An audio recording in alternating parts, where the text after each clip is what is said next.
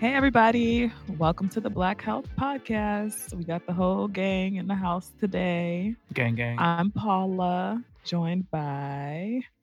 What's up, y'all? It's Mercy. Hey, it's Khadija. Hey, everybody. It's Matthew. Cool, cool. So our topic icebreaker for today is things that you love or like very much and why. So it's a twist on what we did last episode where we said things that we hate. So now let's be a little bit more positive. Talk about things that we love. Maximum of three things. So we'll start with Khadija. Yeah, so I have cats. I love cats. They're so cute and fluffy and cuddly, and they take naps with me. And they're so, I just love cats so much. That's really it. That's all I could think of. You want to tell the world your cat's names? Yes, I have two children. They're black people children, Pinot and Noir. We love Pinot and Noir. People. I love them. They are so cute. Did you always love cats, or that was something that happened after you got cats? No, I definitely didn't always love cats. That grew, but I thought I was a dog person. But cats are they're easier to take care of, and they're so low maintenance. They're very low maintenance and chill, except at 3 a.m. Yeah, they do be terrorizing me, actually, in the middle of the night. What is it like? Their little hunting instinct? Yeah, they like... Those predator hours? They sleep during the day, and at night, they go hunting.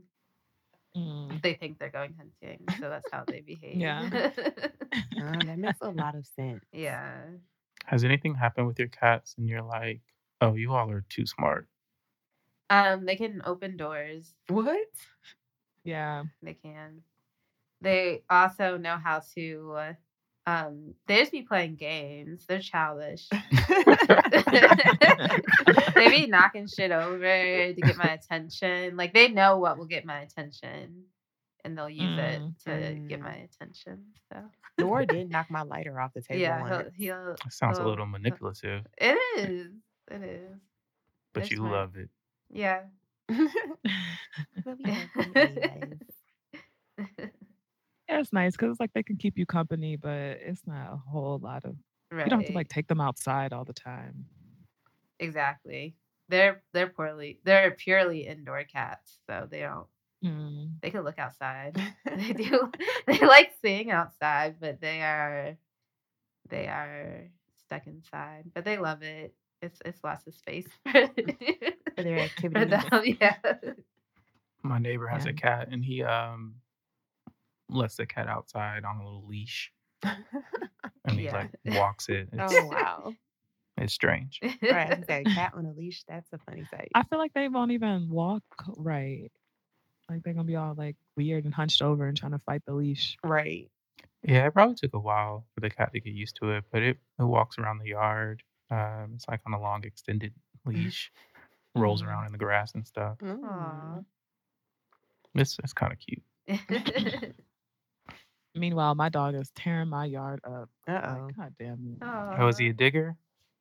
He digging out plants. Yeah. He got a little bed out there. Every time I go out there, the bed is on a new part of the yard. And been fighting with it.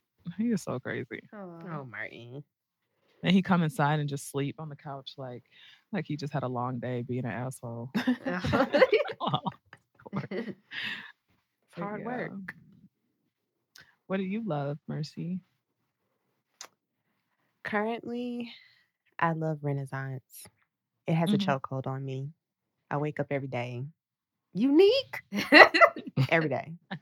It never fails. It's not a bad way to wake up. It's not. Mm-mm. That whole song, Alien Superstar, is nothing but affirmations.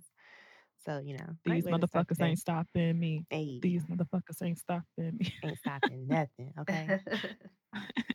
Unique, that's what you are. Category. Yeah. Bad bitch, I'm the boss. Okay, anyway, sorry.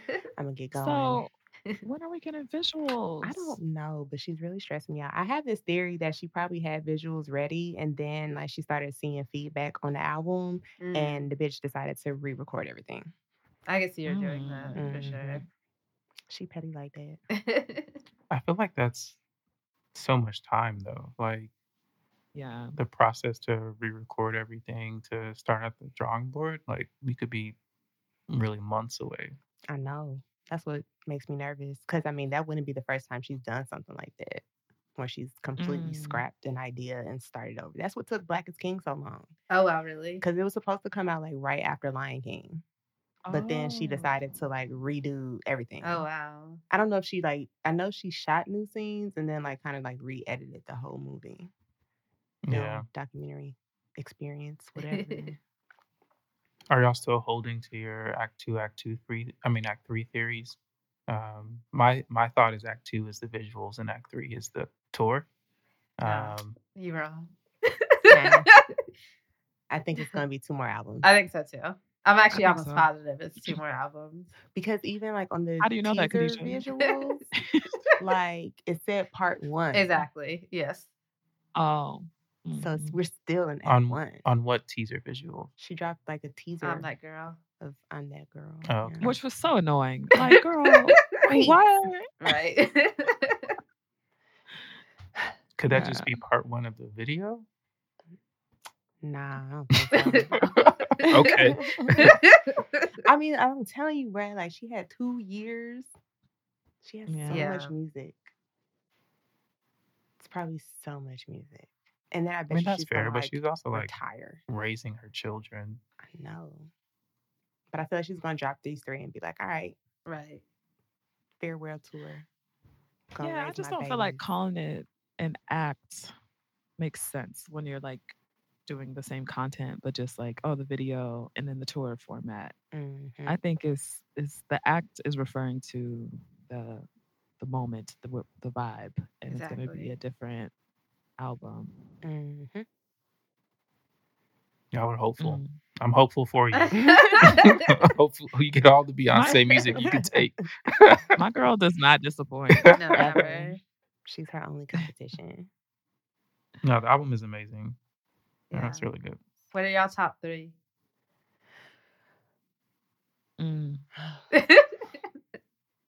Okay, well this week it's been Virgo's Groove because of course. Obviously. Yeah, obviously. Cuff It and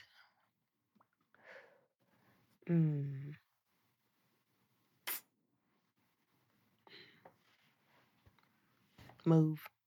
That's a vibe. Yeah. I do love Move. Mm-hmm. Move. Right.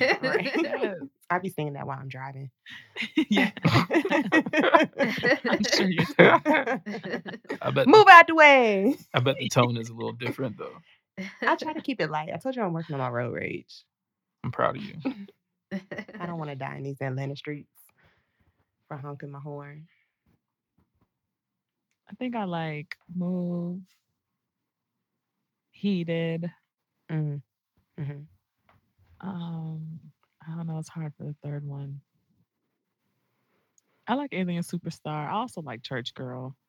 Oh, yeah. Which is funny because I didn't grow up in the church, so I don't actually really resonate with that. But like, I just like the song. You know, it's like not my journey, I guess is what I'm trying to say. But not your ministry. Yeah. What about you, Deej?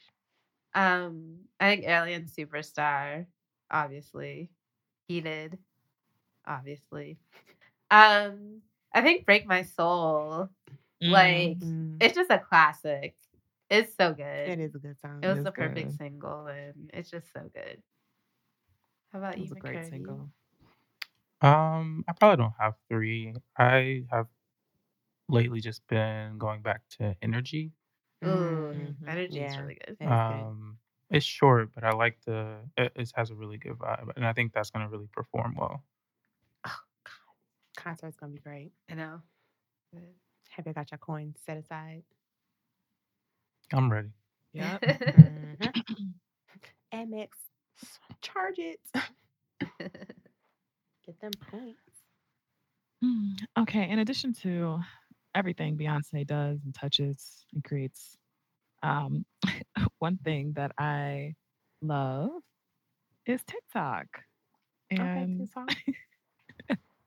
I feel like that's a slightly controversial opinion for a millennial for some reason, but like I think TikTok is so cool. Like I've been learning so much stuff on there, and like I don't know, I get relationship advice from TikTok. I get cooking lessons, fashion. Like it's this pair of jeans that I have that is like my two. Actually, I have two pairs of pants. I got a jeans and I got some parachute pants that are like lovely. Found them on TikTok. Yeah, like I like being up on things with the kids, and you're gonna keep us fit, Paula. Yeah, TikTok is dope. Yeah, I got to get into it. Just watch the videos. I don't be really making stuff on TikTok. I just watch stuff. I just don't need another social media rabbit hole to get sucked into. That's the only reason why, because people addictive. Be saying they scroll for hours. Yeah. Oh, no, I do. Yeah, and TikTok will keep feeding you what you like. Yeah. That's the way it's set up.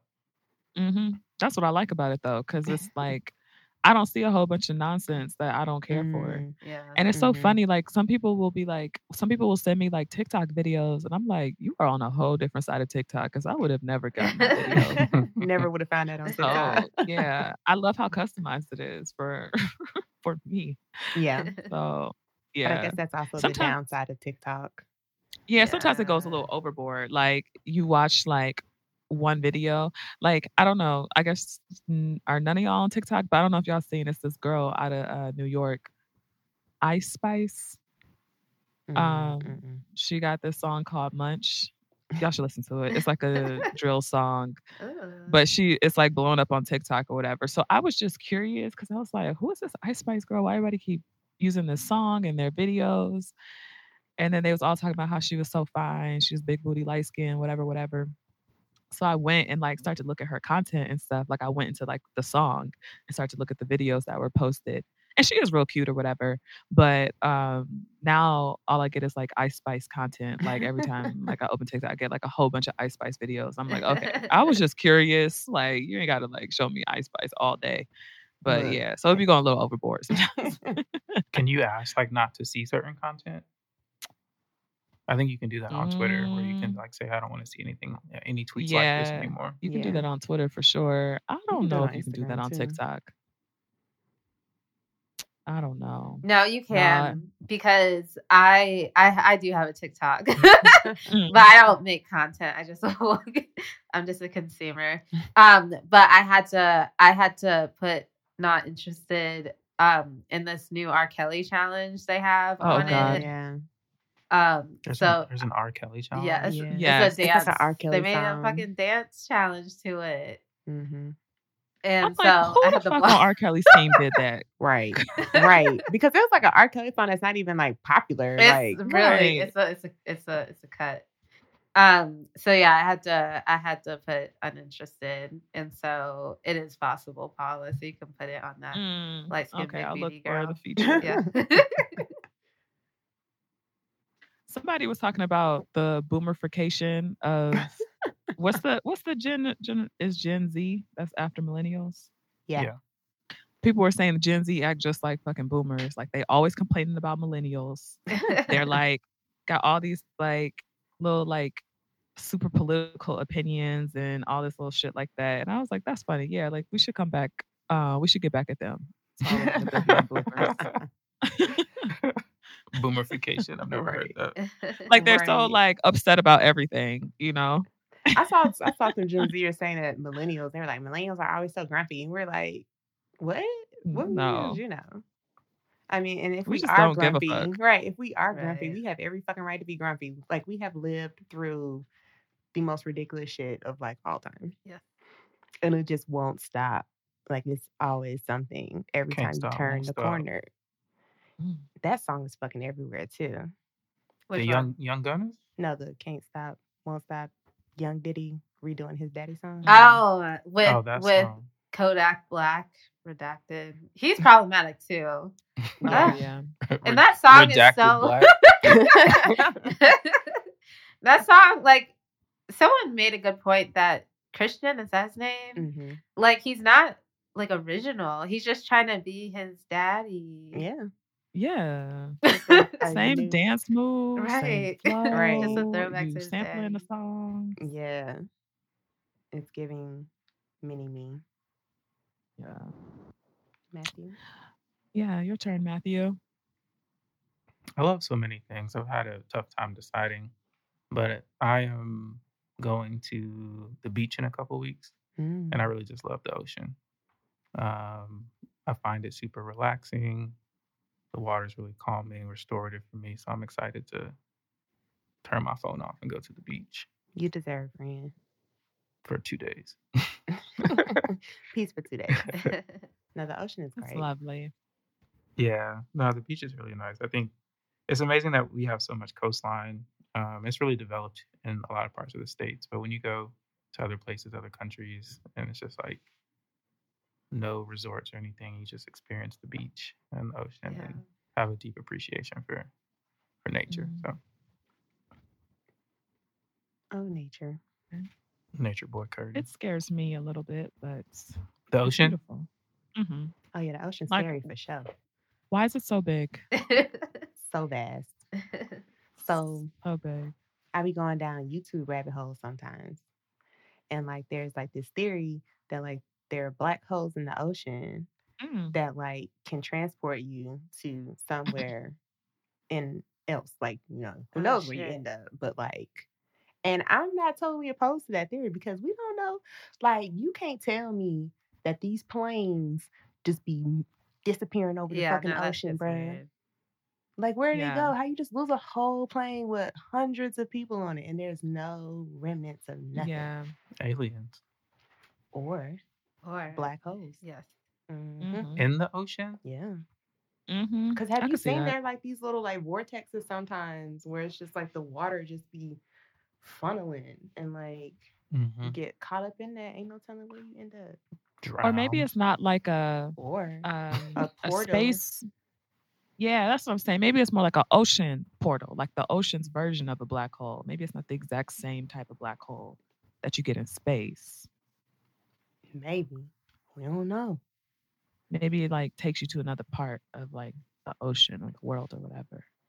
Because, like, it was something, this might be in those videos you talked about, Mercy, but, like, these scientists were, like, tracking these whales or something. And then, like, at a point, they just, like, lost them. And then they popped up, like, on the other side of the world. Damn. That was saying, bro, the ocean's scary. It's so 80% of the world is water. Yeah. That's a lot of water. It makes you wonder why, like, we aren't more adaptable to being in water. Because we don't have gills. I know, but like, why not? Because people scared of the water. Did we used to? I don't know. We could start it. We could be the generation that initiates our transition to water just by exposing ourselves periodically to water over time. And then maybe our descendants will have gills. If the ocean is even still there. I don't think that's how it works. But... And also, I'm like, the ocean's going to be like a toxic cesspool by then, probably. Oh, God, right. Nah, the Earth will get rid of us. Oh, for sure. It's already on it. It's already working on it. Well, okay. Let's go into our topics. That was a pleasant ending. Right, sorry. Started off with like, what do you love? Ended with climate change and destruction of the world, but that's fine. Sorry. So yeah, I'll pass it to Mercy. Okay, well today I wanted to talk about this really interesting article that came out earlier this month. I'm not sure when this podcast will get posted, but I'm talking about August. And so it was just talking about how hospitals that serve a large proportion of Black patients end up actually having lower revenues and profits compared to hospitals that serve majority white patients.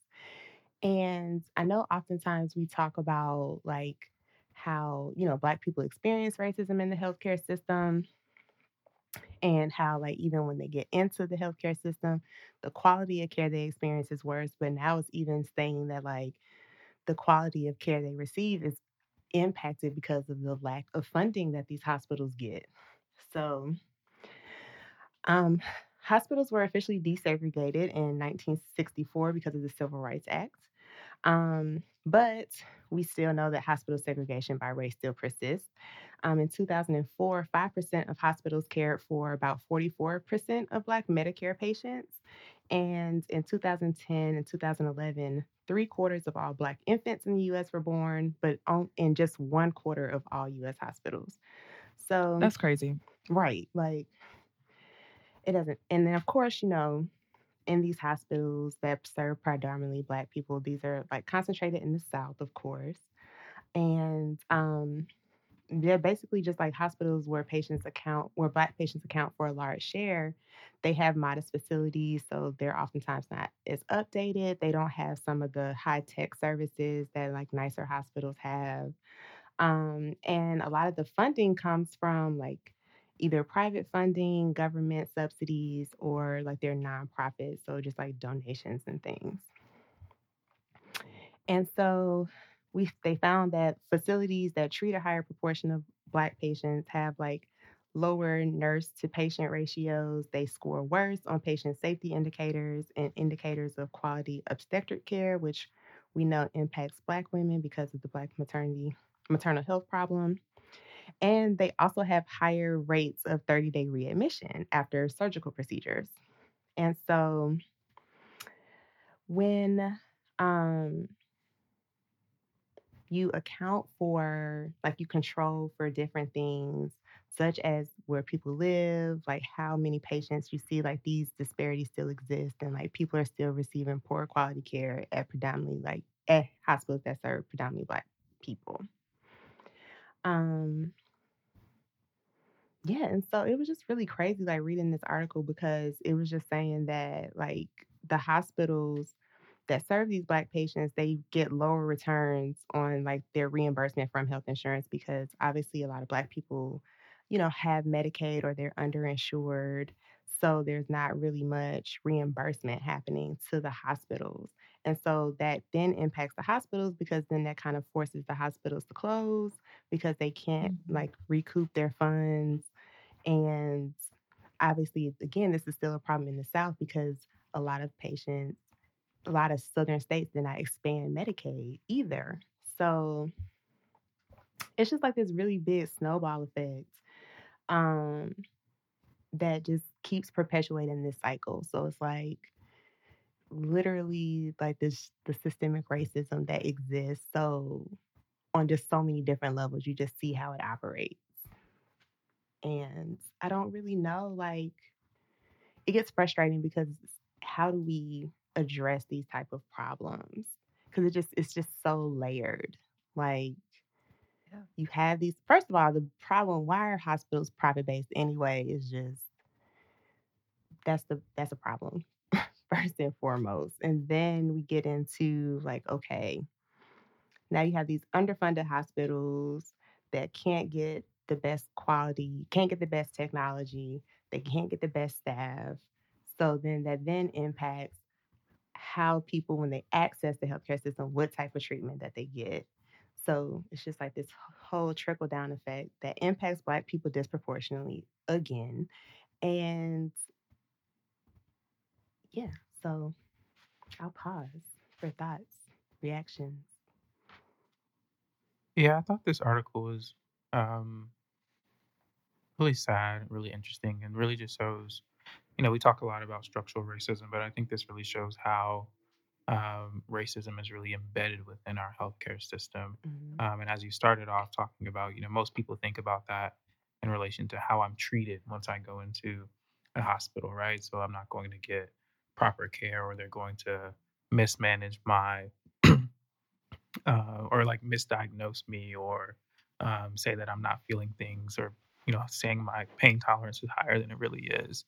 But the real, like, killer of folks is, you know, this quality issue of the healthcare systems that we do have access to. Mm-hmm. And it's directly related to residential segregation, right? So because we have pockets of Black people who live in poverty, the hospitals that are in those communities, if there are hospitals in those communities at all.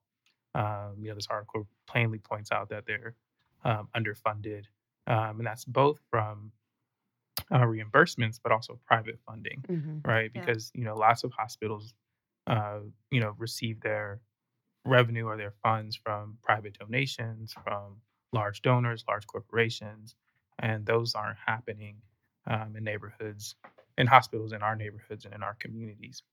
So that was really sad. And then I think something that was really interesting and surprising that I hadn't really thought through was just how that then an underfunded hospital then impacts everything, right?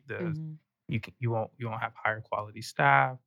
You can't get new technologies in your hospitals, so like the latest treatments aren't available. And then we hear this trope all the time from our Black elders, like people go to the hospital to die, not to get well, and it's really true, right? Because our hospitals are underfunded, because our the hospitals that we go to don't have the latest staff. We're seeing inadequacies when it comes to treatment types. And so it just, it's really cyclical, and that makes people not want to engage with the healthcare system. So again, no solution. I just think it's really a great article to show how it's really embedded within and like multifactorial in the way that. Yeah, for sure. I really appreciated this article. And it also made me think about Grady Health System in Atlanta, which is seen as this like safety net health system to really serve uninsured folks, underinsured folks on Medicaid. And they serve a large population of Black patients. But, when you look at Grady's history, they used to be one of those segregated hospitals. Literally the design of Grady, one section was designated to just Black patients, and that section had worse is that word? Worser quality, care. And it was just like kind of even within the hospital itself, you saw kind of disparate treatment that Black patients were experiencing. And even like Grady just being situated in the South with such a pervasive history of racial segregation and Black folks just not having access to health care. I don't know, it really shows how even like today in 2022, we're still seeing these inequities that Black patients are experiencing within health systems. Yeah, I think, sort of the opposite model of Grady here in Atlanta is the Emory healthcare system, right? You have a super private healthcare system who they actually don't have any physical locations in predominantly Black communities. You're right. Yeah. Mainly serving high wealth, high income, private insurance families. Yeah. They're actually one of the better healthcare systems in the country. But again, it's because of the types of patients they serve, the huge funding that they have on the healthcare side. And so because they have that huge economic base, are able to be sort of forward leaning into new technologies, and because they're actually serving a healthier population, right. Their numbers look better. And so, it's really cyclical again on how these systems are funded, and how, outcomes are then for the patients are interpreted, not because they're actually necessarily doing a better job, but they just have more resources to put towards and a healthier population to serve. For sure. Yeah, it is really cyclical.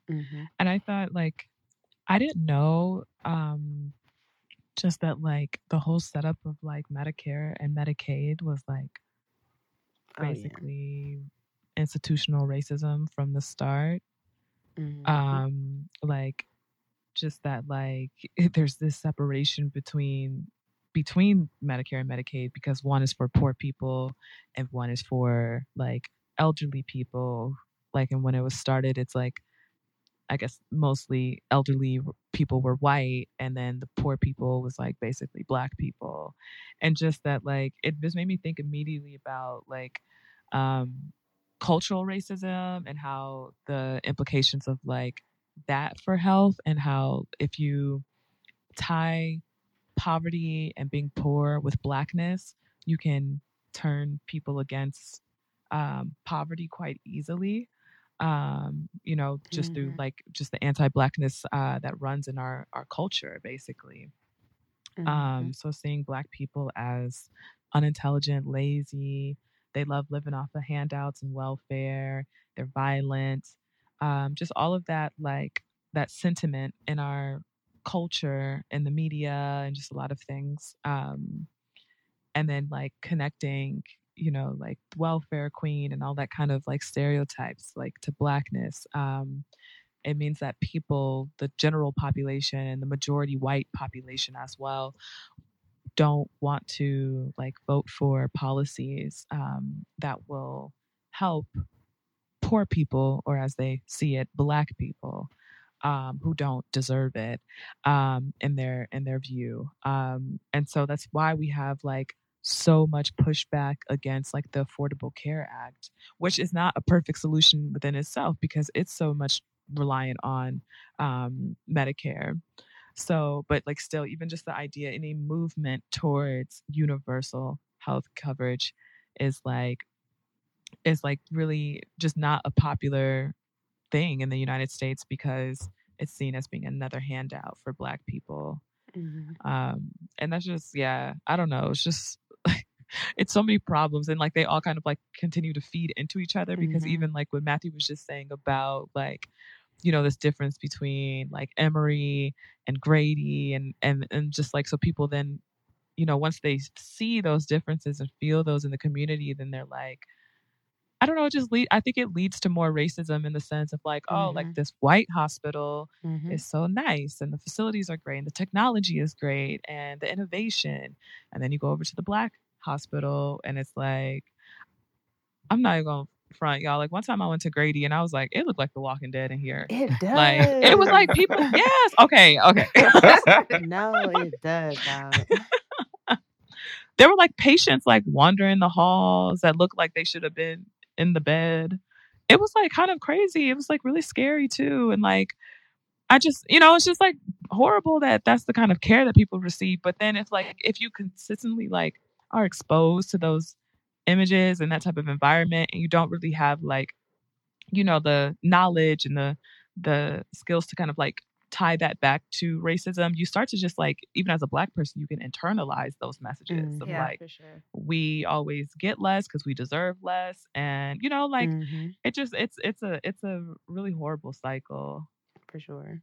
And I know even just personally, like the other day I was having like an anxiety issue, and Grady is way closer to my house, but I drove all the way to Emory. Like, yeah. Right. Just because I was like, yeah, not trying to go to Grady because I'll be in Grady for 8 hours. Yeah. And when you think about safety net hospitals, they also disproportionately serve the unhoused population, folks in mental health crises, folks that don't necessarily need to be going to emergency room if we had a better system, right. But it's like the last stop for them. So, and, you know, we're talking about Grady because that's our kind of context, our local context, but I mean, this is the same with safety net hospital systems across the country. Absolutely.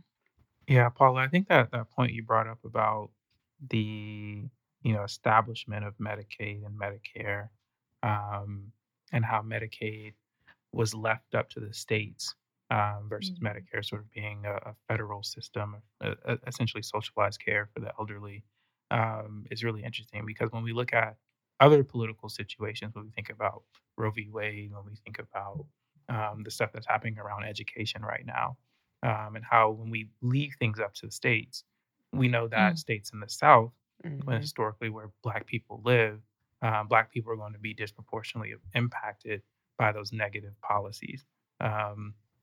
And we see that definitely with a way with Medicaid expansion, and that all in turn has an impact on our hospital systems. So that's not always something that I really pay attention to is, you know, what, when we talk about like federalism and how in states' rights, what that really actually means. And for the most part, it just means that, you know, we know that this is going to disproportionately help Black people. And so states that have a large Black population often don't want to implement those solutions. And so and the federal government often supports them in that decision. Yeah. And they fight really hard. You see states like the one we live in, Georgia, Alabama, Florida, really push against, large federal policies because they don't want to enact them. I think they think that they, like, this is their way of, like, getting back for losing the war. Like, fine, we didn't win the Confederacy, but we're going to keep up the fight this way. Because that's what it's giving. For sure. Yeah, it's all about resources. Mm-hmm.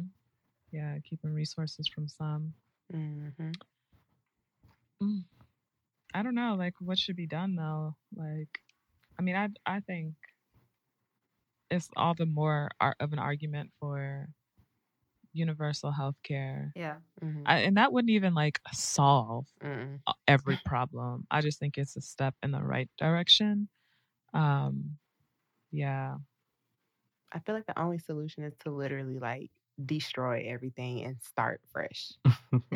But, like, how you do that without, like, you know, massive revolution, I don't really know. You know, the stat that was really crazy to me in this, and I had to find it, I was looking for it, but I'll just read it.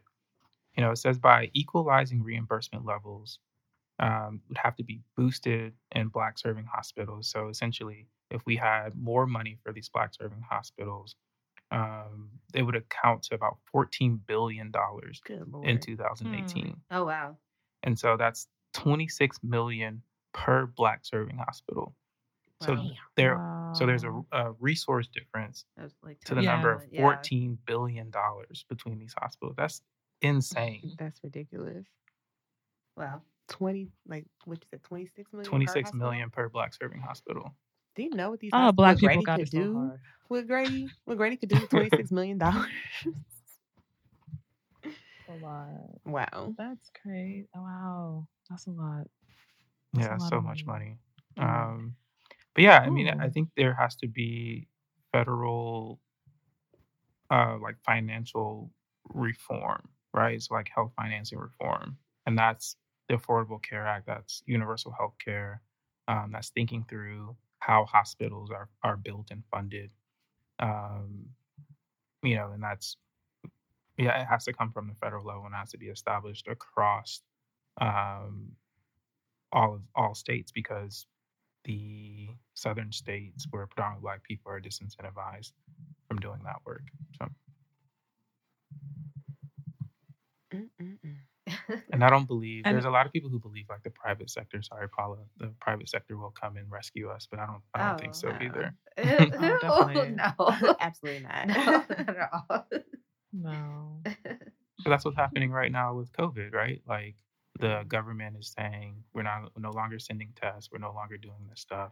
Hopefully, private companies, CVS, Walgreens, you can go in, or your insurance company, you can go in and get a test from them. But we just know that that's not actually how it works. Yeah, I will say CVS did give me 8 COVID test the other day when I went in there to pick up a prescription. Oh, really? They just gave them to you? Yeah, they were like, these are covered by your health insurance, and they just tossed 8 COVID tests in my bag. I was like, oh, thanks. Wow. Nice. Trying to get rid of them. Yeah, because I mean, that's at this point, like, people aren't really testing like that, and now they have all these tests. And they expire. So you might want to check the expiration date on your test. You're right. The things might be expiring next month. I know the ones that we had, my mom and I just went down to Savannah to see my grandmother, and we tested, and they expire in September. Oh, so, wow. Yeah. Damn, I'm going to go home and check that.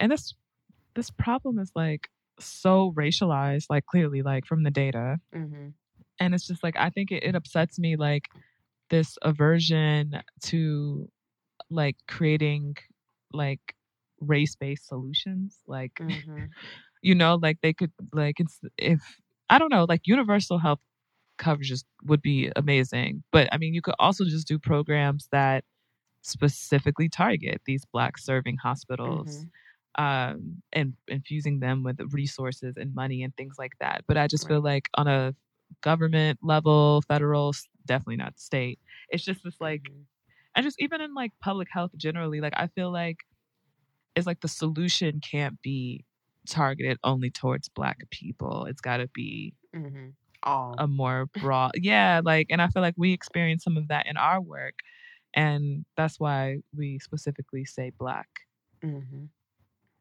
Right. Yeah, people are way more comfortable with you saying, with targeting things to poor people than Black people. Or if you just say broadly POC. BIPOC. BIPOC. Marginalized. Oh, yeah. Their favorite buzzwords. Yeah. Or like, yeah, underrepresented, underserved. Black. Exactly. We said what we said.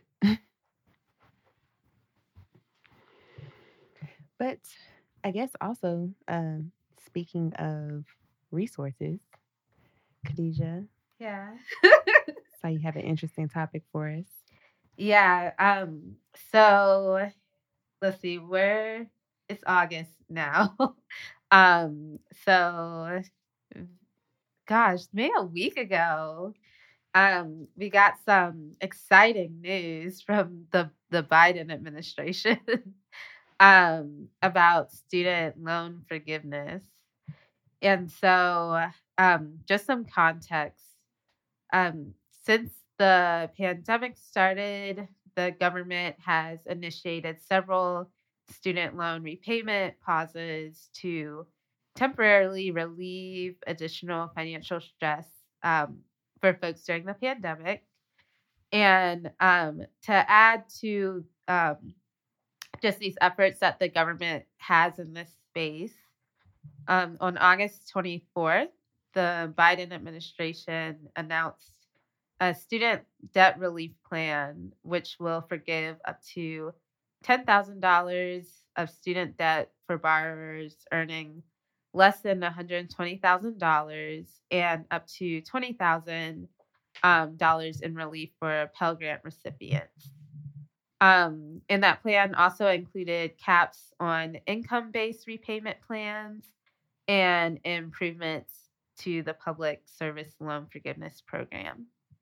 And so today we wanted to talk a little bit about, you know, how this relates to health, particularly the health of Black people, how this relates to Black health and economic equity. And if we think that this is enough. Hell no. Yeah. Agreed, Mercy.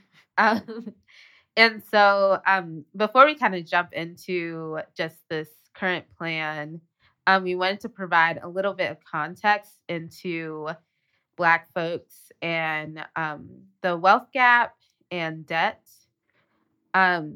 So the Black-white wage gap and just wealth gap more broadly is getting worse, while Black communities are experiencing increasing amounts of debt.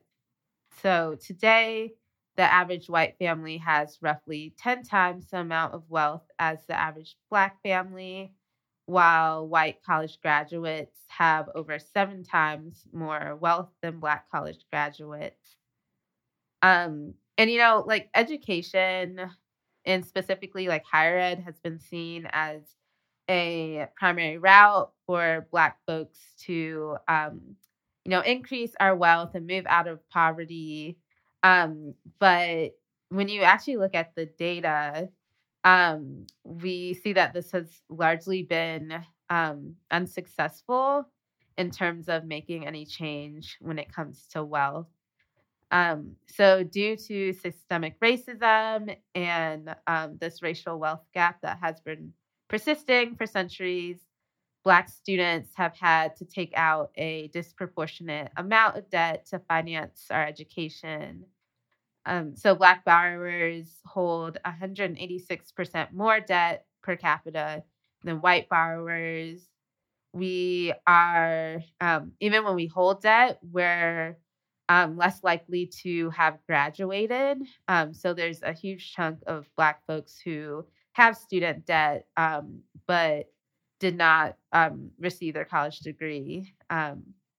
Black borrowers are also more likely to be the victims of like for-profit colleges and predatory loans. And we're less likely to, or we earn less when we graduate than our white counterparts. So yeah, I wanted to talk with y'all about this new plan and how y'all think it can really address the racial wealth gap and how it relates to health. And then maybe we could talk about at the end some additional steps that we believe need to be taken. It wasn't enough. At all. I'm unimpressed. Very unimpressed. I took out $20,000 loan to pay for summer school. So thank you. But like, if we're not addressing these interest rates, baby, what we talking about? Because that's what really gets you is those interest rates. You be paying on loan for 10 years and you ain't paid nothing towards the principal. So thanks, JoJo, but I'm going to need y'all to come up off a little more. I feel like it should be like a percentage maybe. Yeah. Like of your loans and cut interest rates completely. Yeah. Because what? We were 18. You telling me, like, it's literally like you 18 years old and it's like, okay, I want to go to college because this is what you're told. And Black families, like, either you go to school or you get a job. Only way you can get a good job is if you go to college. Mm-hmm. So you 18, you at college, and you sit in a financial aid office and they just like, okay, well, we can get you this $50,000 loan to pay for school and your expenses. Mm-hmm. You're not going to say no because that's literally your only option. So you say yes, not even fully understanding what it is you're signing up for because you're just like, oh yeah, I'm going to get a job and I'm going to be able to pay off my student loans. Then you do your exit loan counseling. Them motherfuckers told me I was going to have to make $300,000 a year. Oh my God. To pay off my student loans in 10 years. Can I take that to my employer or not? Nah? These public health jobs, you ain't paying your ass no $300,000. So exactly. It's just like, and then it's like we're only paying for school because Nixon decided that like education shouldn't be free no more because too many Black people were going to school. So right. That's still, student loans are still racist. Right. Like again. Another racist policy. No racially, what's the one I'm looking for? I don't know. Just racially based solutions. Mm-hmm. Racially equitable based solutions. Yeah. Like they should just be, Black people just should not pay for school. Like, yeah, our ancestors were enslaved. Literally. Literally were killed but for hundreds of years. Yeah, like we should not have to pay for school. Mm-mm. That should be part of our reparations package. Yeah, exactly. As long as like with universal health coverage, mm-hmm. right? Free college, free healthcare. Number one for niggas, but honestly, I'd be okay with that for everybody too. I just, those things are just gonna disproportionately benefit us. Mm-hmm. And with the student loan thing, it's like, it disproportionately benefits Black women, which is also why I'm kind of like, I'm just really unimpressed by this $10,000 because that's not it. Mm-hmm. And then didn't Biden campaign saying he was going to cancel all student loan debt or whatever? Mm-hmm. So I think he said HBCUs and public universities, mm-hmm. which no, but that would still have a huge impact on. That would be amazing. Yeah. Oh, okay. That would help.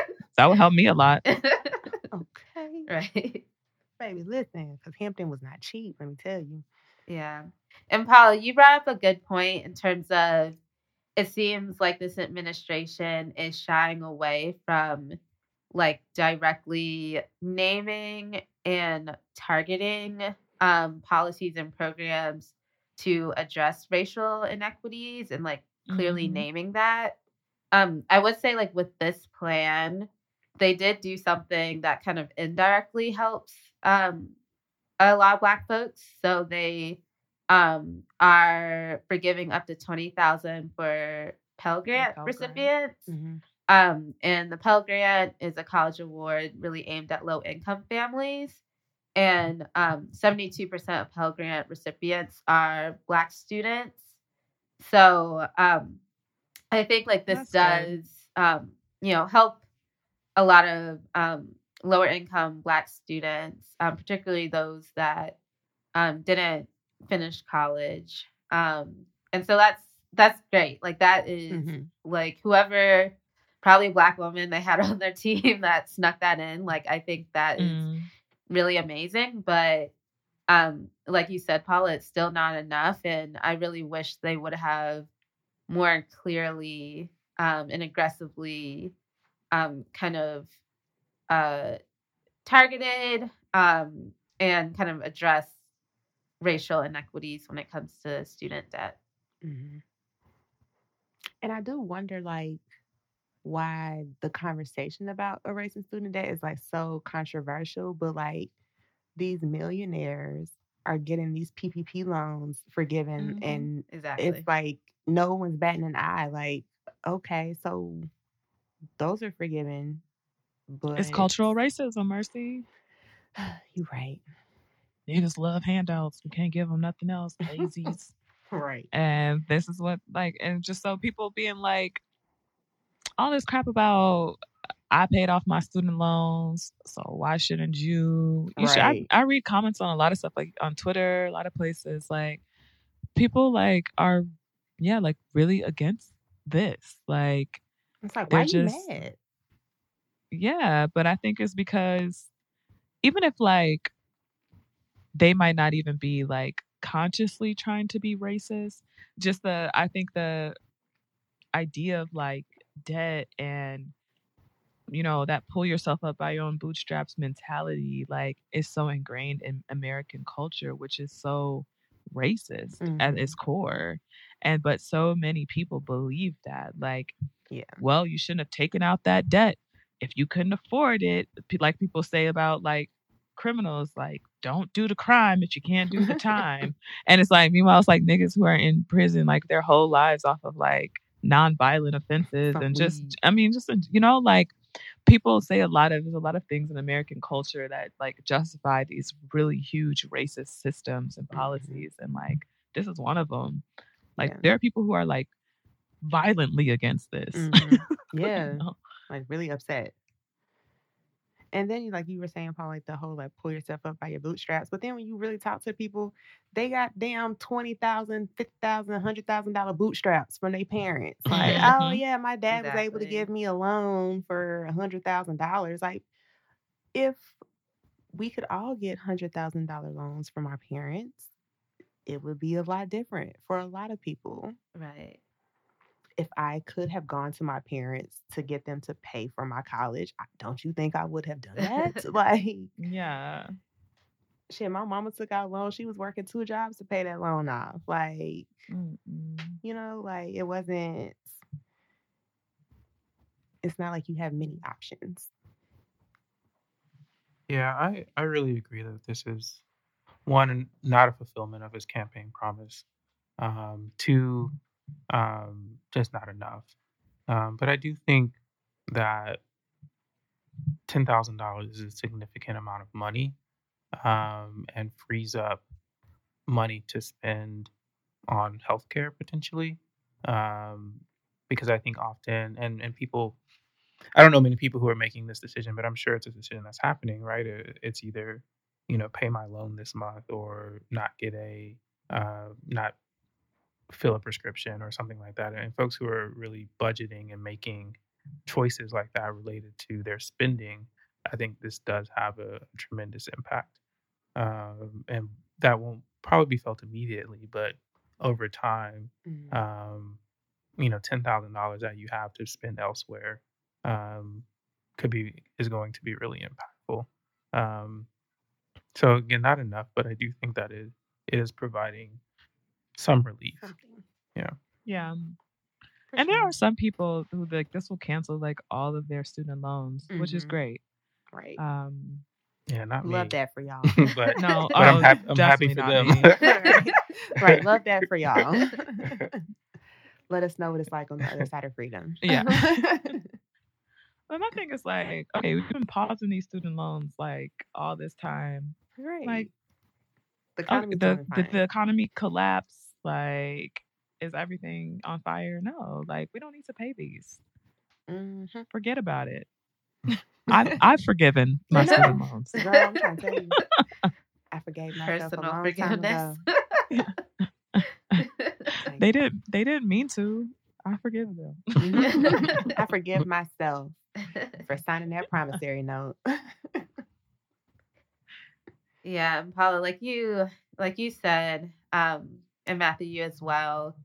You know, this plan does provide a few more months of kind of payment deferral and just like a payment pause for folks. So I think it's up until like the end of the year or something. But mm-hmm. he was very clear, like this y'all's final. This y'all's final pause. Y'all gonna have to start. Last time. I didn't say that the last time. Yeah. And I will say, like, in terms of just like the burden of debt, like I am glad that they included some caps on the income-based repayment plans. So I believe it's 5% now is the cap for the amount of your income that has to go to repaying your loans.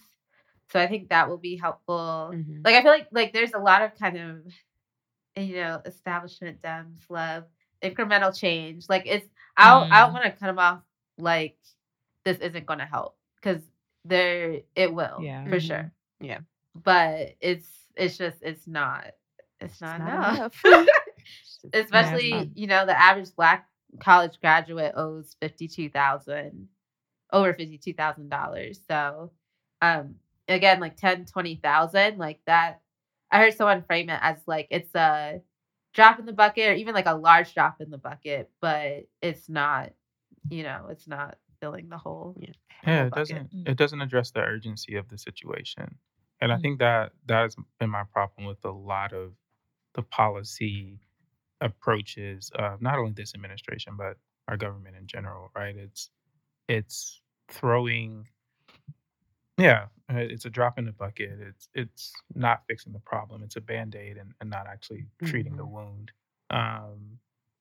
But we're, yeah, I mean, I think the issue and the insidious nature of racism within and the impacts that it's having within our community, whether it be Black people being overdebted, our hospitals not, you know, being adequate. We're just not addressing it with an urgency. Mm-hmm. And that's the most disappointing thing. It often feels like we're just yelling at an immovable object. Mm-hmm. And then I saw a friend of mine post a good point the other day. She's a pharmacist, and so she doesn't meet the income. She makes too much to qualify. And so she's like, you know, what about, like, I'm a healthcare worker. I haven't had any breaks since this whole pandemic has started. You know, I have been overworked.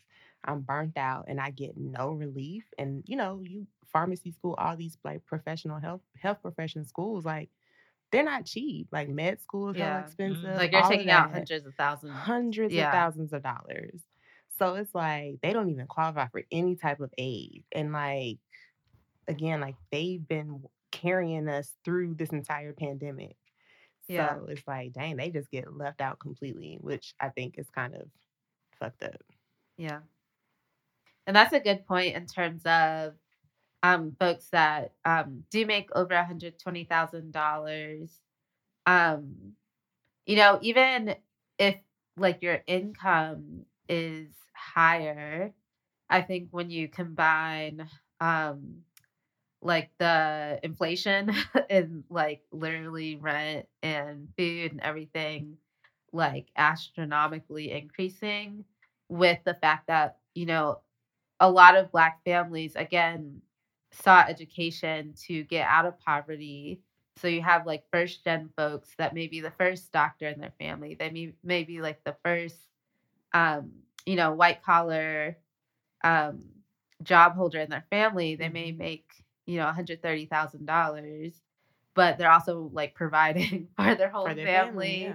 that is still in poverty. Like, so just, you know, if you kind of leave out Black people that are may have higher incomes or maybe like middle class, because I mean, honestly, 120,000 in a lot of places will not get you far. It's still, you know, disproportionately impacting like Black families and Black communities as a whole.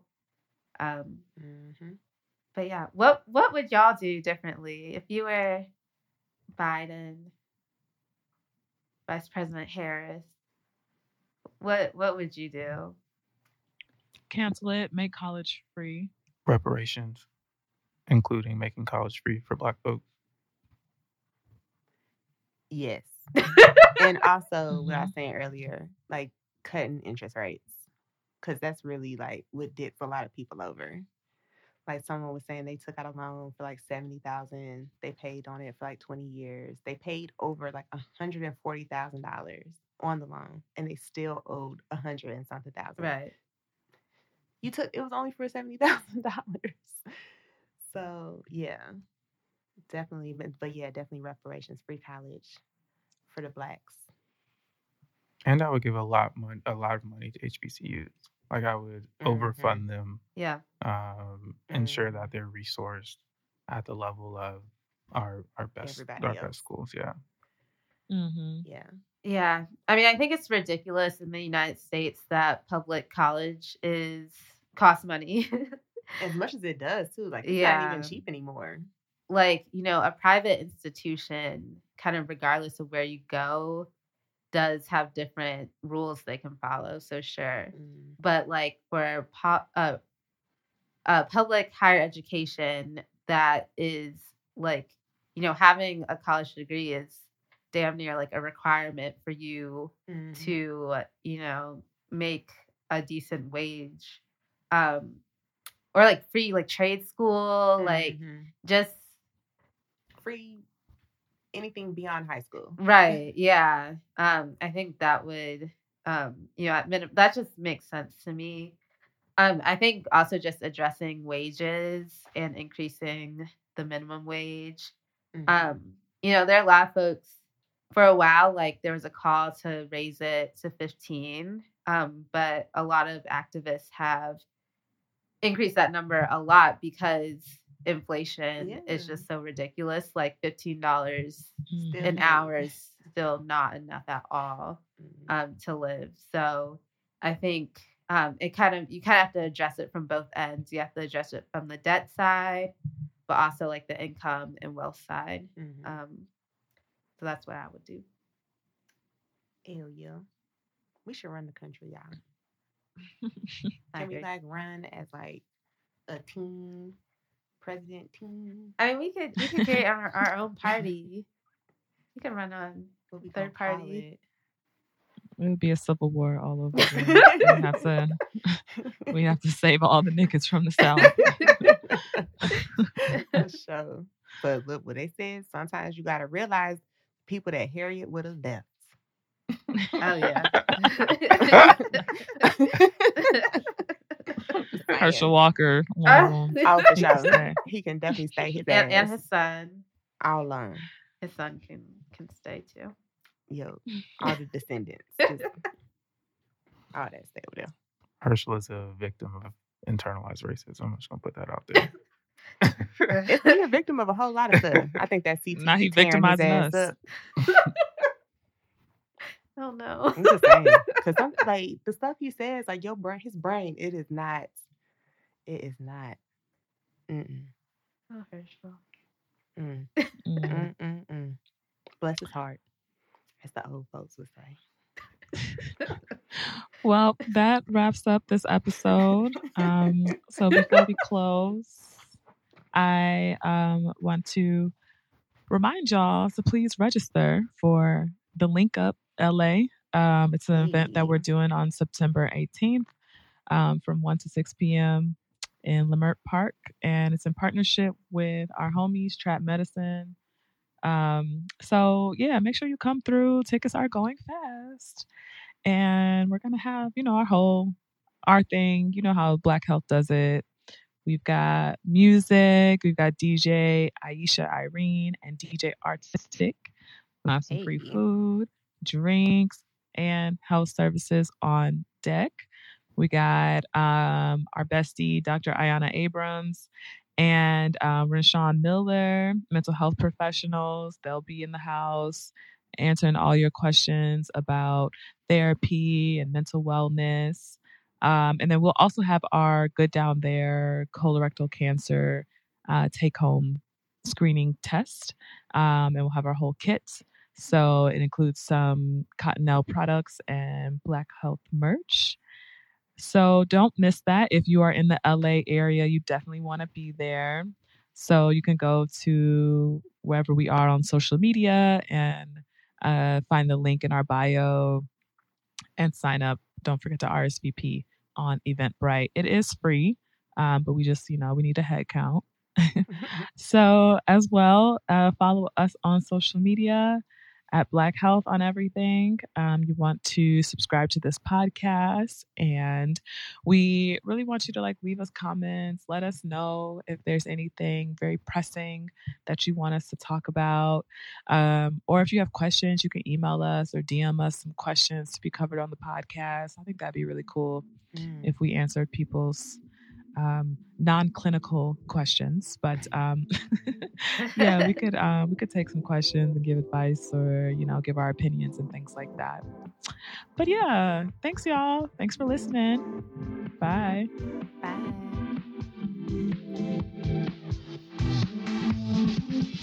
Bye.